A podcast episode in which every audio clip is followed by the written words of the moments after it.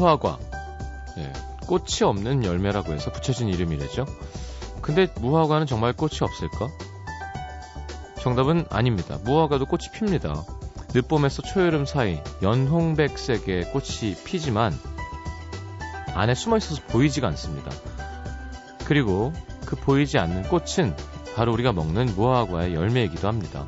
알고 보면 무화과는 열매 자체가 꽃인 거죠.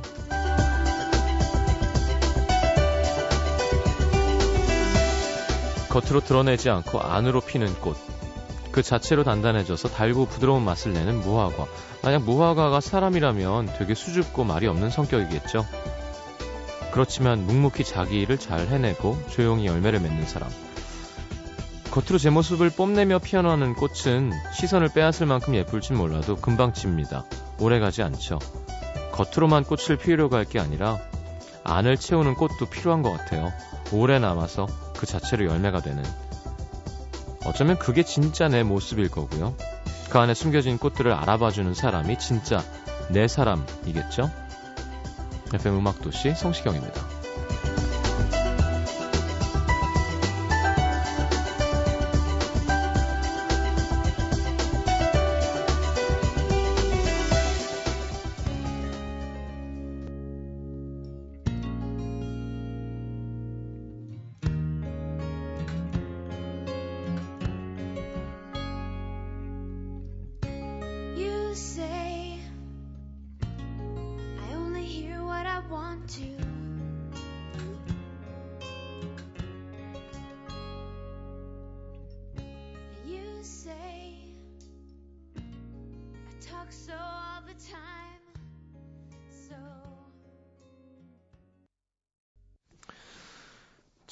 리사 로앱의 Stay 오랜만에 들었네요. 네, 참 별거 아닌 것 같은 노래인데 되게 중독성이 있는 네, 영화 Reality Bites 중에서 우리나라에선 청춘 스케치라는 이름으로 나왔었죠. 아, 이산 허크, 네, 위노나 라이더 나오고 이 OST도 되게, 되게 큰 사랑을 받았었던 것 같아요. 음. 자, 오늘 영화 사람을 만나다 김일희 기자님과 함께 하겠습니다. 오늘은 한 명이 아닙니다. 네. Never Let Me Go에서 복제 인간들 한꺼번에 만나보도록 하겠습니다. 오늘 시작하기 전에 뭘 얘기하실지 막 되게 정리를 하시는데요. 지금 복제 인간들이라서 그런가? 빠마가 너무 잘 먹었어요. 네. 막 장난 아닙니다. 지금 거의 여러분 깜짝 놀라실 거예요. 실제로 보면 어 연예인이에요. 연예, 연예 인 이런 연예인 제가 연예인들 많이 볼 거 아닙니까? 저도 연예인인데 이렇게까지 잘 표현이 된 펌은 네. 장난 아닙니다. 사진 꼭 뒤통수라도 찍어서 제가 보내드리도록 아 보내, 보내드린대. 자, 50원 드는 문자 참여는 샵 8000번, 긴 문자 100원입니다. 미니 메시지 무료고요. 광고 듣고 김일희 기자님 모실게요.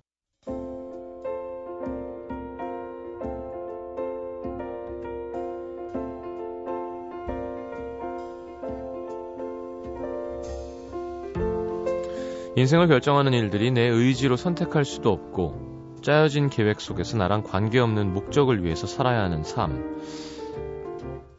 내가 아닌 누군가를 위해 처음부터 그렇게 살게 태어난 존재들이 있으면 어떨까요? 희망을 품을 수는 있지만 부질없다는 걸. 꿈을 꿀 수도 있지만 아무 의미 없다는 걸 수천 번 수만 번 깨닫고 부딪히면서 살게 되겠죠. 끊임없이 자시, 자기 자신한테 물어볼 겁니다. 똑같이 웃을 수도 있고 똑같이 울 수도 있는데 왜 나는 똑같아질 수 없는 걸까? 자, 태어날 때부터 용도가 정해져 있는 복제 인간들을 만나러 갑니다. 김혜리의 영화 속으로. 아니, 사람을 만나다. 왜 이러니? 자, 이게 다 파마가 잘 먹어서 그런 겁니다. 어서 오십시오. 네. 아, 예, 영화 속으로 김혜리입니다. 네, 괜찮은데요? 영화 속으로. 괜찮은데요? 네. 네. 한 25년 전 라디오 프로그램 같은데요. 김혜리의 영화, 영화 속으로. 속으로. 네. 어서 오십시오. 오늘 어떻게 한껏 꾸미고 오셨어요? 아니에요. 아니, 코트도 예쁜 거 입으시고. 아휴, 그 지난 겨울에도 보셨잖아요. 그랬었나요? 네. 저 쑥색 쑥국수가 생각나는 네. 쑥색 코트와 얼마냐고 물어보셔서 가격까지 네. 방송했었는데. 아, 그런가요? 예. 그 목도리 아 예. 네. 목도리와 옷이 합쳐져 있는 건가요? 아니면? 아니에요. 목도리를 아, 하다 만 거예요. 예. 파마는 어디서? 어, 보통 아니거든요, 지금. 예. 처음에 약간 이렇게 만족을 못 하시고 음. 다시 오라 그러셔서 이렇게 아, 됐어요. 네. 머리가 많이 상했군요, 그러면. 그래. 아니, 잘 해주셨을 거예요. 네. 예. 안경과 거의 뭐 퍼펙트한 매치입니다. 감사합니다. 네. 만족하시나요? 네, 선생님께 감사드리죠. 아니, 어떤 분이 누가 그랬더라? 김일희 기자님 얼굴이 되게 많이 알려져 있는 사람인데. 제가요? 네, 그렇대요, 주대가. 음, 김일희 기자가. 그랬더니. 아닌데. 그래서 딴 데 사진이 되게 많대요. 딴 사람이구나, 그쵸? 딴 사람이에요? 아니, 저 닮은 사람이 많은가 봐요. 아, 근데, 근데 왜 음. 악도시에서만 그렇게 사진을 이렇게 피하고 신비주의를 하시냐 그래서. 음. 어, 아닌데, 왜 그러지? 이랬는데, 사실인가요? 인터넷 아니에요. 검색하면 많이 나오나요? 아니에요. 그래요? 네, 아니에요. 오늘 뒤통수인가요? 글쎄, 제가 좀 급해가지고 어떨지 모르겠네요, 오늘. 자, 예. 거기 말씀하시는 중에 피하지 못하게 그냥 찍어. 찍어버려. 자, 손톱 뭐 다치셨다더니. 아, 예. 제가... 열렸어요? 이상하게 제가 손톱하고 손톱 밑에 살이 잘 이렇게 아, 다쳐요. 짧, 게 예. 깎으면 이렇게 막 아니 안 짧게 것처럼. 깎아도 이렇게 이렇게 뭐랄까 트위스트 캡이라고 하죠. 예. 이런 생수통 같은 거 열다가 이제 살하고 아 이렇게 얘기하면 되게 또 엽기적인데 그 살하고 손톱하고 많이 잘, 벌어져요. 그렇죠. 아왜 예. 그러지? 그거는 보통 뭔가 몸에 뭐가 부족한 거 아닐까요? 그래서 저도 뭘 먹어야 되나 이런 생각이 좀 들더라고요. 예. 예. 보통은 고문할 때 그런 일이 생기는데 예. 저는 셀프 고문을 어... 하고 있어요. 어떻게 하니? 괜찮아요. 그럼 대려 손톱을 더 바트게 깎아야 그런 일이 없지 않을까요? 아닌가? 약간 접착이 좀 덜 돼 있나 봐요. 손톱하고 살이. 음... 그런 것 같아요. 뭐 여러 가지 먹어보도록 하겠습니다. 네. 네. 알겠습니다. 복제 복제인간 얘기하는데 어, 무서운 얘기를. 자 복제인간. 네. 어 얼마 전에 또 케이블 TV에서 아일랜드 해가지고 아 맞아요. 아일랜드 일곱 번째로 봤어요. 아 스칼렛 요한스는 정말 예쁘구나 네, 뭐 이런. 네. 그러니까 어. 아일랜드하고 사실 소재는 같다고 할 수가 있죠. 근데 음. 아일랜드 경우에는 그 복제 인간들이 이제 원본을 찾아서 만나러 가고 그리고 뭐 투쟁하고 이런 게 나오잖아요. 근데 이 소재는 비슷하지만 네버 앤미고 오늘 말씀드릴 영화 경우에는 음. 어 이렇게 자기의 미래가 한정된 인간이잖아요. 클론을 네. 말하자면 네. 이런 사람들은 삶을 어떻게 받아들이는가, 음. 그 남아 있는 시간들을 어떤 어떤 태도로 보내는가 그런 데 중심이 맞춰져 있기 때문에 네. 그렇게 뭐 파란만장하거나 뭐 전투가 있거나 이런 건 전혀 아니고요. 네. 거의 실내극에 가까운 드라마를 보는 것 같은 느낌이고 네. 영화 전체가 아주 적막한 느낌이 있습니다. 음. 굳이 이렇게 적막한 영화를 갖고 오셨어요. 그래서 영화는 시작하면은 그 올리브색 단색 화면에 네. 굉장히 우리가 폰트라 그러죠. 서체가 네. 가느다랗고 단순한 그런 글씨체로 이렇게 자막이 나오는데요. 음. 배경 설명하는 네. 아, 글씨, 영화 제목도 타이틀도 그렇게 나오고 그런데 네. 그런 게 영화 분위기하고 잘 어울리고요. 음. 음, 이 영화는 우리가 예전에 왜 안소니 호킨스가 연기한 집사 소개했던 네. 남아있는 나날이라는 영화 기억나세요? 엠마 톰슨하고 안소니 호킨스가 나오고 이제 영국의 귀족 집에서 일하던 집사가 네네네. 네, 자기 네. 마음을 고백하지. 못했던 네네. 영화를 제가 우리 코너 초반에 네네네. 네, 네. 소개했는데 네. 그 영화의 원작을 쓴 작가랑 같은 원작자가 쓴 소설에서 각색된 어. 영화예요. 가즈오 이시구로라고 음. 나가사키에서 출생해서 6살에 영국으로 이주해서 거기서 쭉 공부하고 성장한 작가거든요. 네. 근데 이 영화 제목만 봐, 봐도 Never Let Me Go. 예, 그러니까 어, 날 포기하지 마. 그러니까 나를 떠나지 마가 음. 아니라 나를 보내지 마거든요. 음. 이게 미묘한 차인데 음. 조금 훨씬 더 수동적이고 애틋한 화법이라고 할 수 있어요. 그렇죠. 이게 음. 주체가 저쪽이니까 부탁하는 그렇죠. 거죠. 그렇죠. 그래서 왜 그런지는 이 영화를 보면은 어, 금세 아실 수 있고요. 음. 마크 로마누엑이라는 감독이 연출했는데 또 이분 영화도 제가 한 편 소개한 적이 있어요. 음. 예전에 왜 한국에선 스토커란 제목으로 개봉한 One Hour Photo라고 네. 왜 로빈 윌리엄스가 그 마트에 있는 그 즉석 현상소에서 어떤 가족의 일상 같은 걸 엿보는 네. 그런 사람으로 나와 나온 네네네, 영화를 기억하죠. 기억하죠. 네네. 근데 그 영화를 만들었던 분이고요. 원래는 음. 뮤직비디오로 이제 명성을 쌓았던 마돈나 뮤직비디오라든가 뭐 이런 걸 많이 연출했던 감독입니다. 오, 네. 네. 키라 나이틀리 나오고요. 예. 캐리 멀리건. 예, 캐리 멀리건 또 우리가 An Education에서 한번 만난 적 있죠. 네. 그리고 남자는 그 Amazing Spider-Man이라는 영화하고 Social Network에 나왔던 앤드루 가필드라는 영국 배우가 있어요. 네. 이 배우는 요즘 한창 영국에서 핫하다고 하나요? 그런 젊은 남자 배우들 중에 한 명인데 뭐 이를테면 이번에 개봉한 Warm Bodies에 나오는 니콜라스 홀트, 그 About a Boy의 그 소년이 성장했다고 제가 예쁘게 성장했다고 전에 한번 말씀드렸죠. 그 배우랑 그리고 뭐 레미제라블에서 마리우스 자작으로 나왔던 에디 레드메인 음. 제가 유희열 씨 닮았다 그랬다가 네, 시장님한테 반박당한 어디가 닮았다는 거죠? 닮았는데 분위기가. 네 그런 두 배우랑 나란히 영국 젊은 남자 배우 중에서 요즘 제가 유심히 보고 있는 배우 중에 한 명이에요. 아, 네. 아, 왠지 기자님이 유심히 보고 있다 그러니까 되게 좀 그들은 몰라요. 의미심장합니다. 아, 내가 요즘 눈여겨, 어, 내 눈여겨 보고 있어. 그게 아니라 혹하고 이제 눈이 동그래져서 아, 뭐, 음. 예쁘다, 멋있다, 연기 잘한다 이러고 보고 있다는 뜻이고 뭐 별 의미는 없습니다. 제가 뭐 눈여겨 봐봤자. 아, 왜 그러세요 또? 그렇게 얘기해 놓군. 자, 제가 지금 이제 다 찾아보고 계신 거예요? 네. 키라 나이틀린 잘 아실 거고요. 알죠, 알죠. 마른 분. 예, 그리고 좀, 좀 이따가 안나 카레니나라는 영화도 이제 개봉할 거고요. 네. 키라 나이틀리는 세 배우 다 굉장히 활발하게 활동하고 있어요. 캐리 음. 멀리건은 또 좀 있으면 위대한 개츠비라고 올해 칸 영화제 개막작으로 선정된 영화에서 음. 그 레오나르도 디카프리오랑 이제 둘이 같이 주연을 맡았죠. 네. 데이지 역할로. 자, 이제 얘기를 들어갈까요? 줄거리를 좀 더. 예, 영화가 시작되면 이제 배경이 이렇게 자막으로 설명이 되는데 네. 1950년대에 의학 혁명이 일어났다는 얘기가 나와요. 가정이죠. 그렇죠. 네. 그래서 뭐 모르겠어요. 실제로 의학 혁명이 났는지는 제가 의학을 몰라서 모르겠는데 이 소설 속 설정은 그리하여 1967년부터 인간의 기대 수명이 100년을 넘어섰다는 거예요. 음. 좀 이건 좀 잃는 것 같죠? 저희가 아는 것보다는. 그렇죠. 네. 그래서 이게 기대 수명이 길어졌다는 건 어떤 결과를 낳느냐면 예전에는 이제 그냥 수명이 다 하면은 뭐 예를 들어서 뭐 일흔, 예순 아니면 중세엔 더 짧았잖아요. 네. 그냥 그때 삶을 마감하면 되는데 이제는 수명 자체는 길어졌기 때문에 올해는 사는데 기관은 쇠약해지는 거예요. 음. 그러니까 그 쇠약해진 기관을 이식해가면서 살아가는 인구들이 늘어난 거죠. 네. 그러니까 장기들이 필요해진 거예요. 음. 음. 그, 그 오래, 오래 살려는 인간의 소망은 욕망은 똑같은 거잖아요. 그렇죠.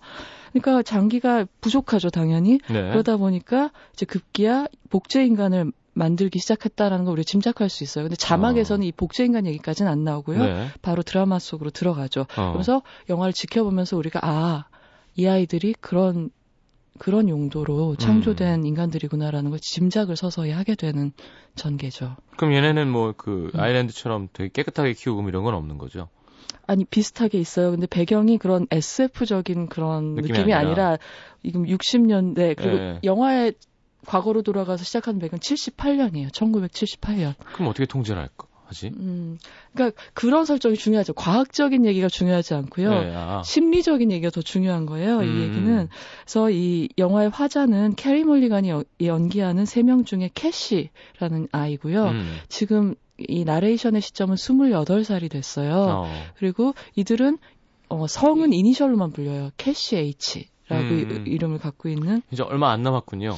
음, 이게 사람마다 조금씩 다른데요. 네. 이제 그녀의 목소리로 이야기가 들려지기 시작해요. 그러면서 자기를 소개하죠. 내 직업은 간병인이다. 음. 9년 차 된 간병인이고 어, 12년 정도 보통 간병인 일을 하게 된다. 네. 근데 장기 기증하는 환자를 돌보는 게 나의 일이고 내가 나의 환자들은 내가 일을 잘해서 비교적 평정하다. 우리는 기계다. 끝에 가면 달아 빠지게 돼 있다. 그러므로 미래는 내다보지 않는다. 그러면서 그래 주로 우리는 회상을 한다. 그러면서 돌아가는 거예요. 과거로. 음. 근데 여기서 우리는 조금 아까 제가 클론 얘기는 안 나온다 그랬잖아요. 네, 네. 그 도입부에 네. 어 이상한데라고 여러분이 느끼시는 게 한 두 가지 정도가 있을 거예요. 어, 어 장기 기증은 사람이 이제 정말 다 주, 주, 이게 죽음이 임박했을 때 하는 일 아닌가 이런 네. 생각을 하게 되죠. 왜 돌봐야 되지 그 사람들을 계속 그렇죠. 이런 의아함을 하나 갖게 되고 두 번째로는 우리는 기계다라는 그 캐시의 나레이션에서 아 캐시 역시 이 장기 기증하는 사람들의 일원이구나 궁극적으로는 음. 그들 중에 일원이구나 하는 거를 짐작할 수 있게 돼요. 그러면서 영화는 1978년에 이 아이들이 같이 살면서 공부하고 있는 헤일섬이라는 남녀공학 기숙학교로 과거로 돌아가게 됩니다. 네. 그럼 간병하는 사람에게 주는 게 아, 음? 간병하고 있는 사람에게 주는 게 아니겠죠? 아, 그건 아니죠. 그러니까 그렇게 속여놓는 건가? 음, 알고 속, 있는 건가? 아, 어느 시점이 되면은 이제 장본인들도 알게 되고요. 어. 이 간병인들은 같은 운명을 타고난 이 클론 중에서 자원을 하는 거예요. 그러면 이들은 조금 더 오래 살긴 하겠죠. 근데 일을 다 마치고 나면 간병인으로서 일을 마치게 되면 자신도 어, 창조된 목적대로 이제 일은 일대로 하고 자기 음. 장기는 기증은 기증대로 하게 되는 거예요. 아 짜증 나는데요. 그렇죠. 예. 네. 자, 노래 한 곡 듣고 돌아와서 줄거리 좀 더 듣겠습니다. 음. 네. 어, Never Let Me Go? 네, Never Let Me Go라는 이 영화에 있는 노래를 듣겠습니다. 네. 어, 제인 PD님이 제인 모나이트 노래로 골라놓으셨네요. 네, 듣고 돌아오죠. Never let me go. Love me much too much. If you let me go, life would lose its touch. What would I be without you? There's no place for me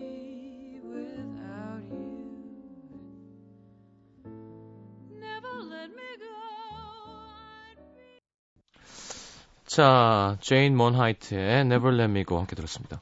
네. 어, 궁금 궁금. 그래서 어쨌건 예, 돌아갔어요. 돌아가서 이제 이 아까 처음에 시장님이 말씀해주신 세 주인공, 그러니까 캐시 그리고 키라 나이틀리가 연기하는 루스라는 여자애 그리고 앤드루 가필드가 연기하는 토미라는 남자애 이 아이들의 그 어린 시절로 돌아가게 되는 거죠. 네. 영화가 이렇게 이 아이들이 조회를 서고 있는 장면으로 돌아가는데요. 네. 뭐 샬롯 램플링이라는 배우가 연기하는 여자 교장 선생님이 이제 조회 서면서 훈시를 하고 있어요. 담배 피지 말라고. 네.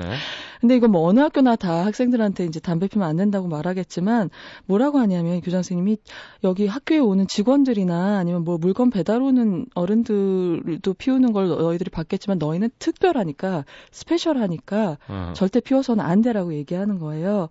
근데 이 학생들은 어린 학생들은 자기들이 특별하단 말은 귀에 못이 박히도록 들어왔지만 정확히 음. 왜 우리가 특별한지 어떻게 특별한지 몰라요. 근데 짐작하시다시피 얘들이 담배를 펴서 몸을 건강을 해치면 안 되는 이유는 이 건강한 장기를 유지해야 되기 그러니까 때문이죠. 그 친구 중에 성시경이라는 애가 있었어야 되는데 아주 술을 그냥 막 마시고 어, 막 술을 그냥 어, 그래가지고 그냥 학교에서 못 쓰게 퇴학당 앞으로 못 쓰게 그 그 간못 쓰게 해서 네.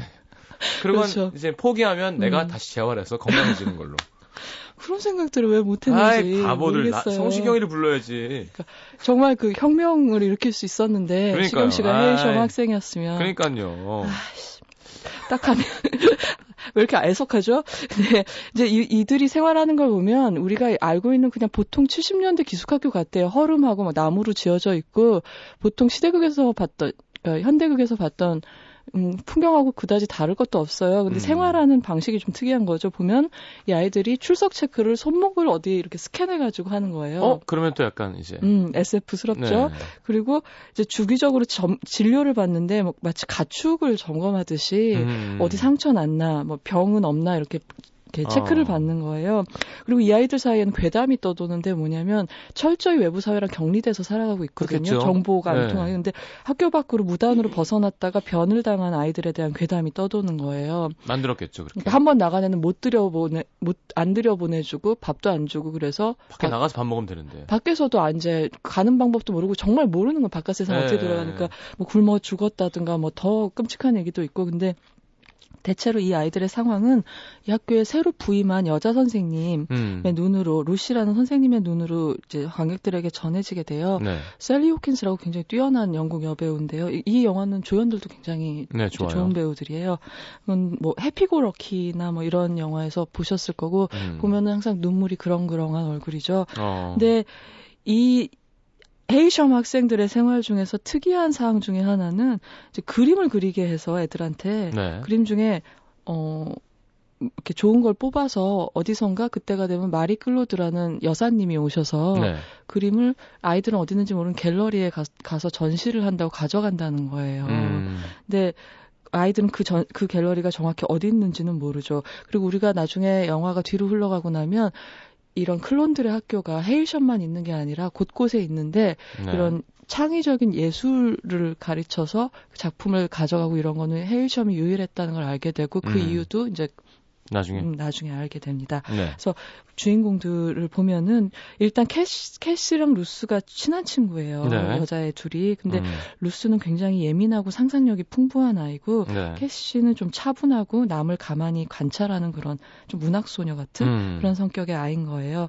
이제 그러다가 루스가 눈치를 채게 되는데 캐시가 남학생들 중에서 되게 유약하고 가끔 음. 자기 성질을 이기지 못해서 운동장에서 혼자 소리를 지르곤 하는 톰이라는 애한테 특별한 관심이 있다는 걸 단짝이니까 알아차리게 되는 거예요. 네. 토미는 보면 참 예쁜 소년인데 속눈썹이 유난히 길고 그리고 보면 이렇게 뺨을 한번 만져보고 싶게 생긴 아이예요. 음. 어 그리고 토미도 캐시한테 되게 의지하는 눈치가 되는 거죠. 네. 눈치가 보이는 거죠. 근데 음, 이 아이들은 또 이제 어, 일정한 나이가 되면 학교를 벗어나서 기증을 명령받을 때까지 바깥 세상에서 적 정한 시기를 보내면서 생활해야 되기 때문에 어. 이제 미리 약간의 적응 훈련을 하는데 그걸 놀이로 하는 거예요. 토큰 같은 걸 줘서 화폐 대신에 네. 학교에서 연극하듯이 시장에서 장 보는 연습을 한다거나 어. 카페에서 차 마시는 그런 연습을 한다거나. 굳이 왜 시켜요?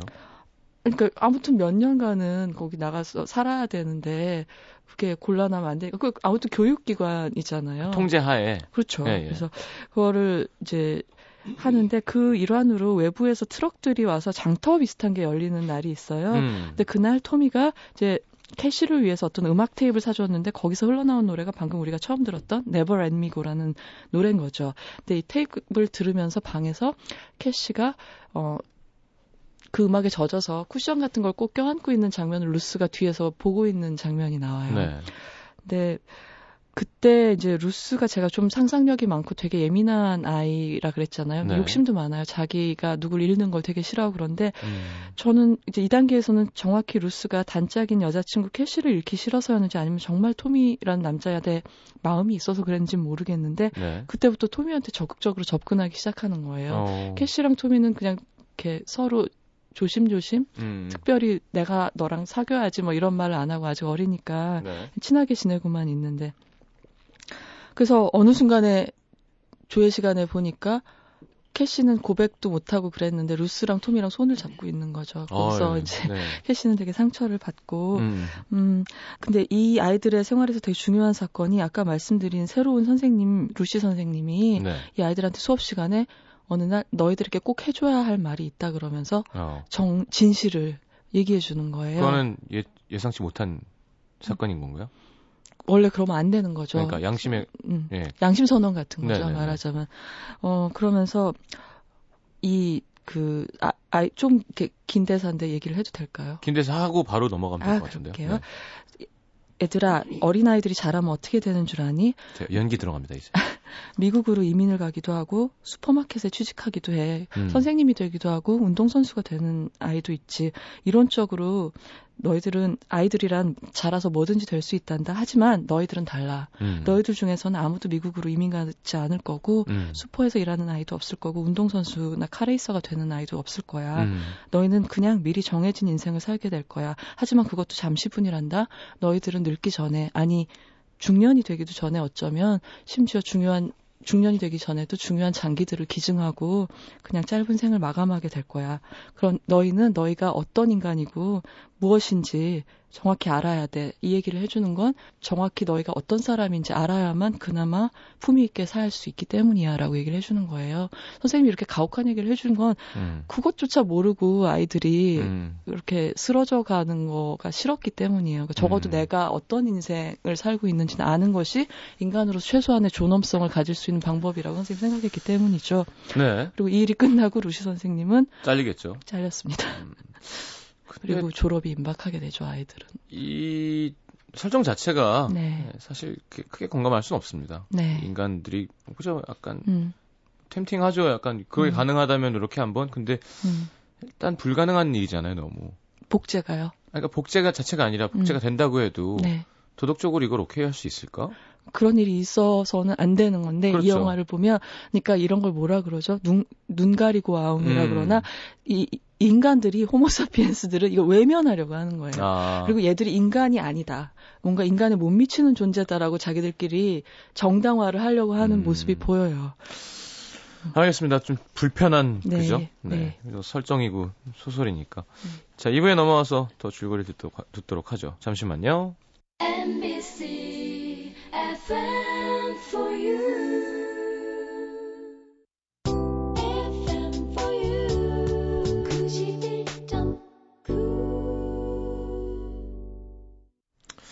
자, 선생님이 이제 예, 그렇게 해고를 당하시고 네. 그리고 이제 무서운 진실을 말해준 선생님이 사라져서 아이들은 뭐 일시적으로 안, 안심하지만 음. 그걸 잊지는 않았겠죠. 그렇죠. 그러고서 세월이 흘러서 18살이 돼서 졸업이 임박하는 거예요. 보통 이 교내에서 커플이 생길 수밖에 없잖아요. 바깥 세상을 모르니까. 그래서 이제 여자친구, 남자친구 사귀다가 헤어지기도 많이 한대요. 둘이 연애하는 건 상관없나? 상관없, 그걸 어떻게 맞겠어요. 근데 아싸 연애나 좀 많이 해야겠다. 근데 캐시는 속으로 언젠가 루스랑 토미도 헤어졌으면 하고 뭐야 바라지 않았겠어요. 네네. 하지만 둘은 캐시의 소망과 다르게 헤어지지 않고 음. 이제 연인인 채로 18살에 세 명 다 해외 시험을 떠나서 또 같은 코티지라고 불리는 어떤 임시 숙소 같은 오두막으로 음. 가게 돼요. 네. 그리고 이 시기가 바로 아이들 중에서 간병인 신청을 받는 시기이기도 한 거죠. 음. 그래서 바깥 세상에 있는 그 숙소에 가보니까 다른 기숙학교들이 있다고 제가 말씀드렸잖아요. 네. 거기서 온 미리 와 있는 젊은이들이 있고 합숙을 하는 거예요. 그들하고. 음. 근데 그 중에는 이제 이미 오래된 커플도 있어요. 이 토미랑 루스처럼. 근데 여기서 조금 슬픈 에피소드가 있는데 그 먼저 와 있는 커플은 로드니랑 크리시라는 아이들인데 네. 이 그중에 그 남자애는 여러분 잘 보시면 해리포터에서 그 위즐리의 쌍둥이 중에 한 명이에요. 네. 그 론의 쌍둥이 형 있잖아요. 네. 근데 그 둘이 이렇게 연애하는 모습, 행동하는 모습을 보면 이들은 부모가 사랑하는 모습도 본 적이 없고 사회생활 경험도 없기 때문에 TV가 유일하게 세상으로 난 창인 거예요. 네. 그래서 TV에서 하는 커플들의 행동을 보고 흉내를 내요, 그냥. 아. 그리고 루스는 또 그 아이들이 하는 걸 보고 또 다시 흉내를 내는 거죠. 아. 토미한테 그런 제스처를 취하고 근데 캐시는 그게 참 싫은 거예요. 아. 근데 이 문제의 로드니랑 크리시가 어 노포크 지방에 어 그러니까 이 노포크가 사실 원작 작가가 공부를 한 곳이라서 영화 네. 속에 네. 등장하는 것 같은데 그 마을에서 어떤 여자 어른을 봤는데 사람을 봤는데 어. 이게 루스의 원본인 것 같다는 거예요. 엄마라고 아. 할 수는 없고 네. 원본이라고 한 것 같다는 거예요. 그래서 이제 다 같이 보러 가기로 어느 날 음. 약속을 하고 이제 외출을 하는 거죠. 음. 그래서 외출을 해 한 김에 이제 그 어른도 진짜 원본일까 보기도 하고 이 다섯 명이겠네요. 그러니까 그 커플하고 세 명. 우리가 우리 주인공 세 명이서 음. 이제 카페에서 얘기를 하게 되는데 그 중에 어 굉장히 이 영화에서 중요한 얘기가 나오는 거예요. 음. 로든이랑 크리스가 소문을 들은 게 있다. 음. 근데 우리 클론 들 중에서 정말 사랑하는 커플이 있으면 음. 기증을 본격적으로 시작하기 전에 3, 4년간 자유를 준댄다. 아. 둘이 같이 살 수 있도록. 양심이 있는 건가? 근데 거기서 문제가 네. 진짜 사랑하는지 어떻게 검증하지라는 문제가 그렇죠. 있잖아요. 네. 그때 이 해리, 헤이션 출신에서 출신 학생들 세 명한테서 떠오른 생각이 갤러리인 거예요. 아. 아, 우리한테 그때 그림을 그리게 했는데 아, 혹시 아. 예술이라는 걸 통해서 저 전문가들이 내면을 엿볼 수 있는 게 아닐까. 아. 그래서 진짜 사랑한다는 걸 그 그림으로 우리의 그림을 가져간 걸로 입증할 수 있는 게 아닌가라는 게 되는 불쌍해라. 거고 그 순간 그 정말 한 가닥 지푸라기도 잡게 되잖아요. 그렇죠. 희망이 없으면 그 순간 이 캐시, 토미, 루스가 동시에 이제 생각하게 되는 건데 음. 진짜 첫사랑은 토미랑 캐시라는 걸 셋다 암암리에 알고 있는 거예요. 네네. 토미는 그냥 마음이 약해서 적극적으로 대쉬하는 루스한테 네네. 이렇게 끌려간 감이 있는 거죠. 음. 그러니까 아 혹시 그러면 이런 생각이 들고 음. 토미는 속으로 루스랑 가면 안 될 거야. 음. 그런 생각을 또 하는 거고. 아, 진실된 건 저쪽이었으니까. 그러니까 루스는 또 또 막 자격지심이 있으니까 괜히 못된 소리를 해요. 캐시를 불러서 네. 토미는 너를 그냥 친구로 좋아한 거고 나를 여자로 좋아하는 거야라고 이제 되게 막말을 하죠. 음. 그래서 그 다음 날 바로 캐시는 어, 간병인 신청을 하게 되고 그리고 세 사람은 두 사람은 기증자로 음. 그리고 신청을 한 어, 캐시는 간병인으로 뿔뿔이 흩어져 버리고 세월은 앞으로 이제 점프를 해서 1994년이 돼버립니다. 음. 그동안 일을 했겠죠, 캐시는. 그리고 두 친구 소식은 몰랐어요. 네. 근데 여기저기 정근을 다니면서 기증자들을 돌보다가 어느 날 병원 기록에서 친구 루스의 기록을 발견하게 되고 네. 찾아가서 재회를 하게 된 거예요. 음. 근데 다시 만난 루스는 이미 두 번의 기증을 마친 상태고 끝내고 싶어 해요. 뭐야, 한 번에 안 해? 이것도 무슨 짓이야? 그러니까 보통은 세 번째, 네 번째쯤에 수명이 다하게 된다고 해요. 와, 그러니까 제가 아까 변태 같은 소설을 써요. 아, 진짜 짜증나요. 그러니까 간병인이 왜 필요하겠어요? 한 번에 안 끝나니까 있는 거예요. 아, 심지어 자기도 기증될 건데 기증되는 그렇죠. 애들을 그걸 보는 거예요. 거예요. 그러니까 제가 이따 캐릭터 설명을 하다가 아, 이게 되게 아픈 같은 작가, 얘기를 작가 이름이 뭐라고요? 가지고 이 식으로요. 이런 이 식으로 욕 같네. 아. 그렇게 얘기하니까 욕 같아요. 어. 가스오예요. 가스오, 가스오. 가스오는 가스오 보시고요. 가즈오. 가즈오. 예, 가다랭이 아니고요. 네. 가즈오고요. 이런 이 식으로. 음. 이런 식으로 쓰면 안 되지. 근데 저 좀 좋아하는. 아, 전 싫어요. 너무 네. 너무 싫어요.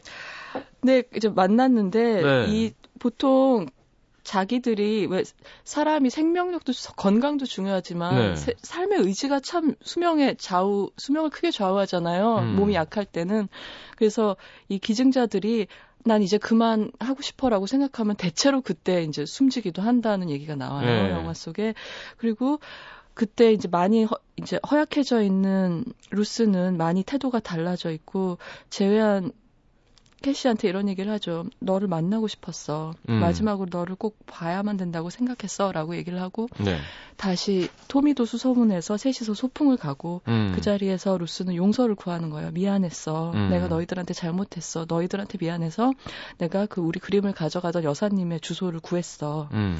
그러니까 쪽지를 주면서 이걸 둘이 찾아가서 연장 그러니까 3, 4년간의 유예 기간을 신청해라고 얘기를 하는 거예요. 네. 그리고 루스는 떠나가죠. 근데 루스가 마지막으로 떠나는 그 수술을 캐시가 지켜보는데 그 장면이 너무 그러니까 수술을 참관하는데 마치 그 빈 자루처럼 돼버린 사람의 몸을 보는 네. 느낌?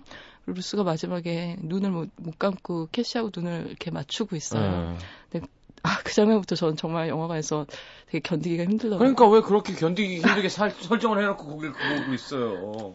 음, 근데 그게 제가 왜 저한테도 울림이 있었는지는 이따가 네. 정리할 때 말씀을 드리고 그래서 아... 둘이는 이제 한 줄기 희망을 갖고 톰이랑 음. 캐시는 그 곳을 마담의 저택을 찾아가는데 없어? 거, 아니요 네. 만나요 맞는 네. 만 만나는데 네. 거기서 마주치는 사실이란 건 뭐냐면 이들은 그걸 기대했잖아요. 예술을 통해서 인간들이 나의 사랑을 시간 준다. 그러니까 진심을 네. 봐줄 거다까지 아, 읽어줄 거다라고 네. 우리가 사랑할 수 있는 존재라는 걸 인정해줄 거다라고 하고 왔는데 인간들이 그 예, 그림을 그리게 해서 확인하고자 했던 행위의 목표는 그보다 훨씬 수준이 낮았던 거예요. 음. 뭐냐면 왜 클론들 자신은 우리 영혼이 있는 건 당연하고 사랑할 수 있는 존재라는 걸 봐주길 바랬는데 네. 이 원본 인간들은 영혼이 있는지를 알아보려고 한 거예요. 영혼이 있는지를 의심한 거예요. 그냥 예, 그러니까 복제인데 영혼이 있겠어? 그러니까 근데 헤일섬이 그나마 어. 그게 굉장히 선진적인 진보적인 의식을 가진 데였고 나머지 학교에서는 그런 시도조차 안 한 거죠. 예. 예. 영혼이 있는지라도 이제 인간들에게 알리고 싶어서 이 음. 선생님들은 노력을 한 건데 음. 그 클론들 사이에 나돌았던 소문은 너무 큰 과한 기대였던 거죠. 음. 그래서 이제 그런 기대들도 쓰러지고 그럼 빨리 술을 많이 먹어야겠네요. 급하게. 아니면 약을 어서 구해서 이렇게 몸을 음. 상하게 하는 이 나쁜 놈들. 음, 그래서 결국은 음 이제 캐시가 토미의 마지막까지 봐주고 자기가 기증자가 되기 전에 어딘가 벌판으로 가서 지평선 끝을 바라보면서 음. 저 지평선에서 토미가 나타나는 모습을 상상하면서 이제 영화는 음, 그 지점에서 그 중간 지점에서 음. 이제 우리랑 안녕을 하게 됩니다. 에이 이런 식으로 써. 이 식으로 가. 자, 알겠습니다. 노래 한 곡 듣고 돌아오겠습니다. 네. 음. 아, 이게 되게 슬픈 노래네요. 또. 김광석의 음. 안녕 친구요. 네, 네, 사실은 오늘... 다른 노래를 골랐었는데 라이브러리에 네. 없었어요. 그래서 급한 대로 제가 이 노래를 골랐는데 고르고 보니까 너무 슬픈 노래인 것 같아요. 에이. 죄송해요. 김광석의 안녕 친구요 듣겠습니다. 아침에 일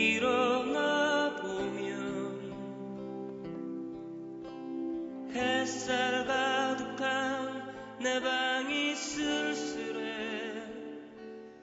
이제는 모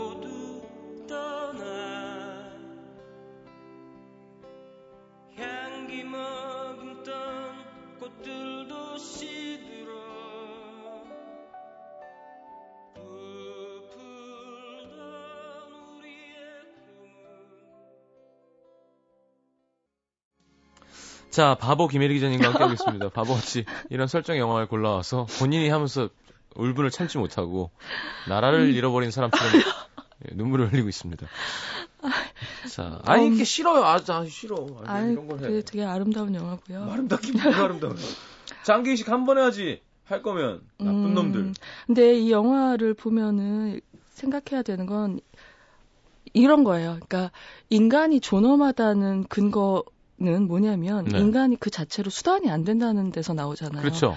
인간 자체가 목적인 거고 어떤 다른 목표를 위해서 이용되지 않는다는 데서 네. 인간이 네. 존엄한 거죠. 근데 복제 인간들은 이제 거기서 벗어나 있는 거죠. 그리고 그 여기서 이제 중요한 단어가 뭐냐면 이 클론들은 죽음이라는 die라는 말을 안 쓰고 complete라는 단어를 써요. 아, completion. 기분 나쁘게. 그러니까 죽음을 완수라고 부르는 거죠. 네. 자기들이 창조된 목적을 완수했다고 부르는 거예요. 그래서 음. 루스도 캐시한테 내가 너를 봐야만 complete 할 수 있을 것 같았어. 라는 말을 하거든요. 음. 그리고 여기서 제가 아까 화장, 아니, 회장님이래. 시장님이 화내셨잖아요. 아유, 무슨 전원일기 회장님들. 그럴, 그럴 수 있어. 예. 잘 돼야 될 텐데. 고마워요, 받아주셔서. 네네. 근데 제가 아까 그, 음, 모렴치함, 네. 인간들의 네. 뻔뻔함에 대해서 분개하셨잖아요. 네. 근데 영화를 보면 이제 슬쩍슬쩍 지나가는 장면에서 음. 외부에서 생필품을 배달 온 그 인간들이 음. 원본 인간이죠. 네. 그 사람들이 보면은 아이들하고 잘 눈을 안 맞춰요 보면은. 아 외면하고 싶은 거죠. 네, 그리고 그러니까 그 외, 면은 어떤 두 가지인 것 같아요. 징그럽고 한편으로 음. 다른 한편 죄스러운 거죠. 그렇죠. 그러니까 왜 그런 거 있잖아요. 이름 안 지어 지어주지 말라 그러잖아요. 네. 그럼 정든다고 뭐 그런 아, 거랑 네. 비슷한 것 같은 거고요. 어. 지금 세 명의 캐릭터에 대해서 간단간단하게 말씀을 드리, 드리 드릴게요. 네. 일단 나레이터인 캐시. 셋 중에서도 제일 중요한 인물이라고 할 수 있겠죠. 네. 근데 이 캐시는 그 클론들이 자기의 원본 근원을 알고 싶어하는 마음을 잘 보여주는 장면이 있어요. 음. 근데 이 클론이라는 게 어떤 인간을 복제했겠어요? 아마 권력 있고 힘 있는 사람들은 있고. 아닌 거예요. 어? 아닌 거예요. 아. 나랑 같은 클론이 아니라 그냥 그렇죠. 그냥 그러니까, 그렇죠. 그 아일랜드랑 차이가 네, 그런 누구든 거예요. 누구든 상관없어. 그렇죠. 쓸만한 예, 그런 건강한 거예요. 고기군요, 그냥. 근데 그래서 주로 부랑자, 노숙자, 아유. 뭐 죄수 이런 사람일 거라고 애들이 짐작을 하는 거예요. 네. 근데 캐시 자기 원본을 알고 싶어서 그런 장면이 나와요. 그러니까 루스랑 토미가 이제 예인 관계니까 같이 잠자리를 할 거 아니에요. 네. 근데 그걸 엿들으면서 자기가 되게 어떤 욕구를 느끼는데 음.